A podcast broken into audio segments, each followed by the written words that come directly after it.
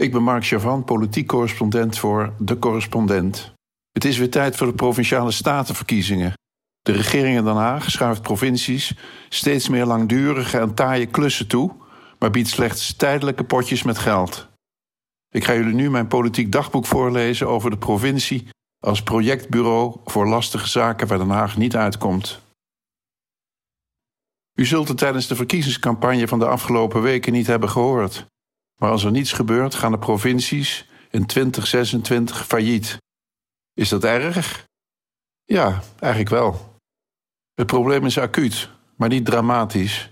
En het komt niet ter sprake in de talkshows en op de mooi uitgelichte hooibalen. De provinciale statenverkiezingen verlopen langs vertrouwde lijnen. Landelijke kopstukken dagen elkaar uit. Zogenaamde lijsttrekkers van de Eerste Kamerlijsten kibbelen op het tweede plan. En de mensen op wie je mag stemmen hebben geluk als zij kunnen schitteren in het slotdebat van RTV Oost.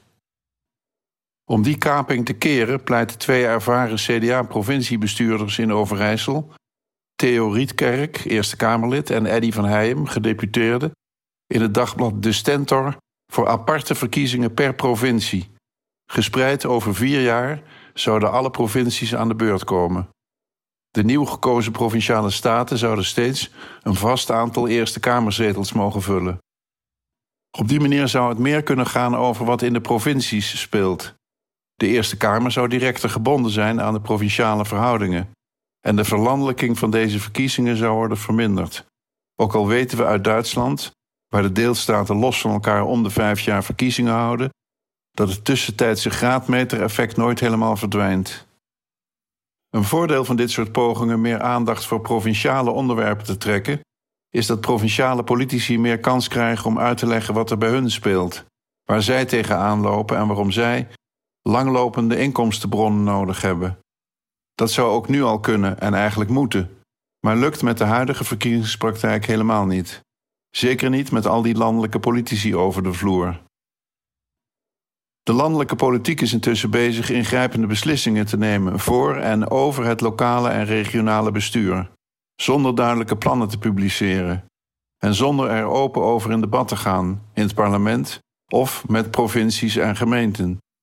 Den Haag gaat lustig door met provincies een sleutelrol te geven bij het gebouwd krijgen van die 900.000 woningen, bij het redden van de natuur door de stikstofuitstoot drastisch terug te willen brengen of bij het vinden van extra asielopvangplaatsen. De uitbesteding van het lastigste werk gebeurt nogal in de gebiedende wijs, terwijl Den Haag sterk afhankelijk is van provinciale medewerking. Des te opmerkelijker dat de regering ingrijpend morrelt aan de financiering van de provincies. In het coalitieakkoord van 2021 hebben de regeringspartijen afgesproken dat de koppeling tussen de rijksuitgaven en die van de provincie komt te vervallen. De provincies zijn voor bijna de helft van hun inkomsten afhankelijk van het provinciefonds, dat nu volgens het trap op, trap af principe wordt gefinancierd. Dat wil zeggen, als het Rijk meer uitgeeft, krijgen provincies meer uit het provinciefonds. Bezuinigt het Rijk, dan moeten de provincies ook de broekriem aanhalen. Die logica is nu doorgeknipt. De coalitiepartijen hebben een nieuw, stabieler systeem van financiering beloofd maar daar is nog geen schets van in zicht. Wel hebben zij het geldende systeem al stilgezet en na 2025 weten de provincies niet waar ze aan toe zijn. Terwijl ieder college van gedeputeerde staten, het dagelijks bestuur van de provincie, wel verplicht is voor vier jaar vooruit te begroten en geen tekort mag hebben. Voor de gemeenten dreigt eenzelfde soort ravijnjaar 2026. Daar heeft de regering een losse miljard tegen aangegooid. Voor de provincies is vooralsnog onduidelijk hoe het ravijn moet worden vermeden. Dit betekent dat provincies geen langlopende verplichtingen meer op zich kunnen nemen. Dat knelt te meer omdat hun andere belangrijke inkomstenbron ook in de lucht komt te hangen. Een derde van de provinciale inkomsten is namelijk afkomstig uit de zogenaamde opcenten die zij op de motorrijtuigenbelasting mogen heffen. Klinkt saai, maar ook dat is een inkomstenbron die onzeker is in dit geval vanwege de opmars van de elektrische auto. Voor dit deel van de provinciale financiën geldt: de heffingsgrondslag is de auto en de belangrijkste uitgavenpost van de provincie is het openbaar vervoer. Dit systeem gaat ook op de helling. Nu worden provincies gedeeltelijk gecompenseerd voor elektrische auto's die geen motorrijtuigenbelasting hoeven te betalen. Na 2030 zal die belasting helemaal verdwijnen, tegelijk met de aangekondigde invoering van een vorm van rekeningrijden. Of dat lukt, moeten we natuurlijk maar afwachten. De twee belangrijkste inkomstenbronnen van de provincie hangen dus in de lucht. Intussen krijgen de provincies steeds meer taken en tijdelijke opdrachten erbij. Dat begon al sinds het Rijk in 2001 ophield nota's op te stellen over de gewenste inrichting van Nederland. En in 2010 werd het hele ministerie van Ruimtelijke Ordeningen opgeheven. Nederland was af, was toen de gedachte. Als zij wilden, mochten de provincies wel zo'n beetje de inpassing van woningbouw, verkeer, bedrijvigheid en natuur coördineren. Maar die taken zijn intussen veel dwingender geworden, nu de gevolgen van stikstofuitstoot voor de natuur als acuut probleem is onderkend. Waarbij ook nog eens de energietransitie op grote schaal, installatie van windmolens en zonnepanelen vergt en de bijbehorende uitbreiding van het elektriciteitsnet. Was de provincie een paar jaar geleden nog een bestuurslag op zoek naar een doel in het leven, ze heeft in hoog tempo een centrale rol gekregen bij het toekomstbestendig maken van het land. En juist nu zet de Rijksoverheid het bestaande financieringssysteem stop zonder een nieuwe aanpak te hebben bedacht. Steeds meer wordt een tijdelijke pot geld bij nieuwe taken gezet. Zo wordt de provincie in rap tempo van een zelfstandige bestuurslaag omgeturnd naar een projectbureau dat rijksbeleid uitvoert. Een voorbeeld? Hier komt hij. Het ministerie van Economische Zaken heeft een subsidieregeling geopend voor gemeenten en provincies om voor een paar jaar personeel aan te stellen om het klimaat- en energiebeleid uit te voeren. Er is een miljard beschikbaar, maar wel even op tijd aanvragen. De regeling staat maar een paar weken open trouwens. Een tijdelijke pot voor tijdelijke mensen die een chronisch en blijvend probleem moeten oplossen. De Rijksoverheid ziet allerlei netelige taken op zich afkomen, al of niet verplicht door de Europese afspraken en vaak door uitstel verergerd, en kiest vervolgens de gemeente, bij jeugdzorg en asiel bijvoorbeeld, of de provincie, klimaat, stikstof, woningbouw, asielopvang, energietransitie, om een belangrijke rol te spelen in de uitvoering. En dat doet ze meestal met dezelfde kortademigheid waarmee Kamer en kabinet elkaar opjagen. Terwijl het ministerie van Landbouw jaar na jaar, maand na maand, niet in staat blijkt een heldere toekomst voor een meer natuurvriendelijke landbouw te schetsen, moeten provincies binnen een paar maanden gebiedsplannen opstellen, waarin al dat netelige beleid bij elkaar komt. Het projectbureau provincie moet presteren wat het Rijk niet lukt, en steeds vaker zonder langjarige begroting. Dat is niet alleen onoverzichtelijk, het levert problemen op. Provincies mogen niet begroten met onzeker of tijdelijk geld. Dus als zij bijvoorbeeld in het kader van het stikstofbeleid boerderijen uitkopen, is daar projectgeld voor. Maar voor onderhoud en beheer van die boerderijen de komende decennia helemaal niks.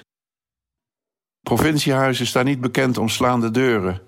Maar het ongenoegen bij veel provinciebesturen over deze slordige vorm van opdrachtgeverschap door het Rijk leidt ertoe dat provincies overwegen hun handtekening terug te trekken onder eerder gesloten woondeals, afspraken over asielopvang en stikstofbeleid. Bij provincies wordt maar niet te veel gedroomd van nieuwe eigen belastingen, die wat continuïteit zouden kunnen brengen. Daarvoor lijkt het aanzien van het tussenbestuur bij de burgers te beperkt en de landelijke besluitvorming over nieuwe wetgeving is te stroperig. Sommige provincies zouden liever een bedrag per inwoner krijgen dan afhankelijk blijven van de autobelasting. Die laatste is nu de enige knop waar provinciebesturen zelfstandig aan kunnen draaien. De opcenten op de motorrijtuigenbelasting, tot die in 2030 verdwijnt. Niemand let op het provinciale tarief, hoewel er best wat concurrentie is. Het tarief in Noord-Holland is zoveel lager dat leasemaatschappij Atlon met een wagenpark van 72.500 auto's van Almere in Flevoland naar Schiphol in Noord-Holland verhuisde.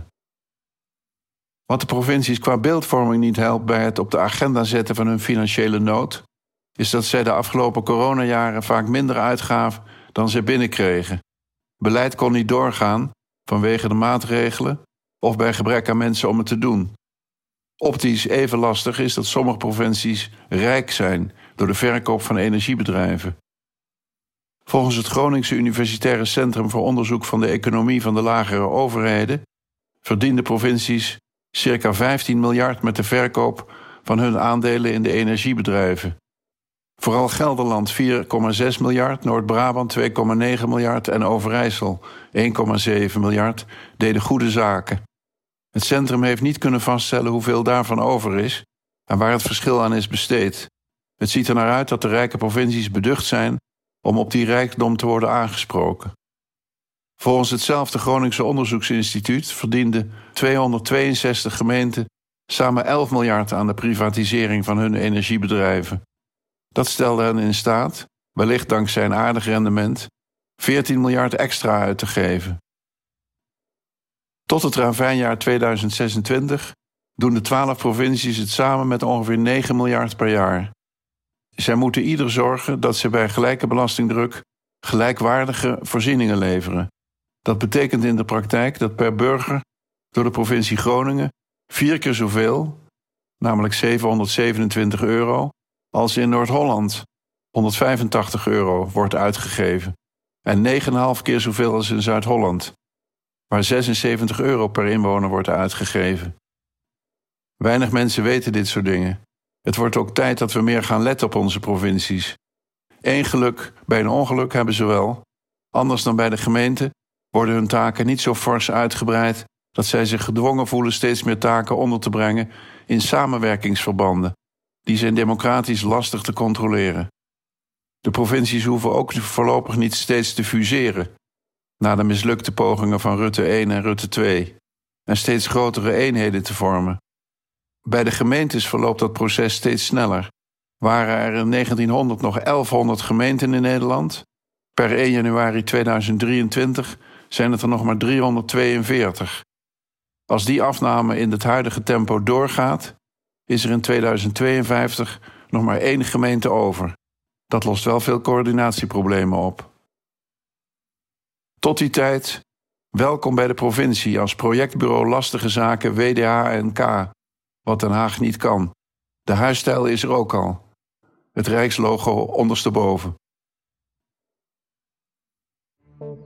Het is de missie van de correspondent om voorbij de waan van de dag te gaan. Onze correspondenten voorzien het nieuws van context en schrijven over de grote thema's van deze tijd. De correspondent geeft me de vrijheid om mijn nieuwsgierigheid te volgen en de tijd om verhalen te schrijven. En zo probeer ik onzichtbare structuren zichtbaar te maken en een andere kijk te bieden op debatten die het nieuws domineren. Dan gaat het minder over het spelletje en veel meer over wat er op het spel staat. Vanaf dag 1 zijn onze artikelen, boeken en podcasts gefinancierd door onze leden. Volg ons op onze journalistieke zoektocht. Overweeg eens lid te worden van de correspondent. En maak daarmee samen met ruim 70.000 anderen onze onafhankelijke journalistiek mogelijk. Dus word lid van de correspondent. Ja. Word lid. Word lid.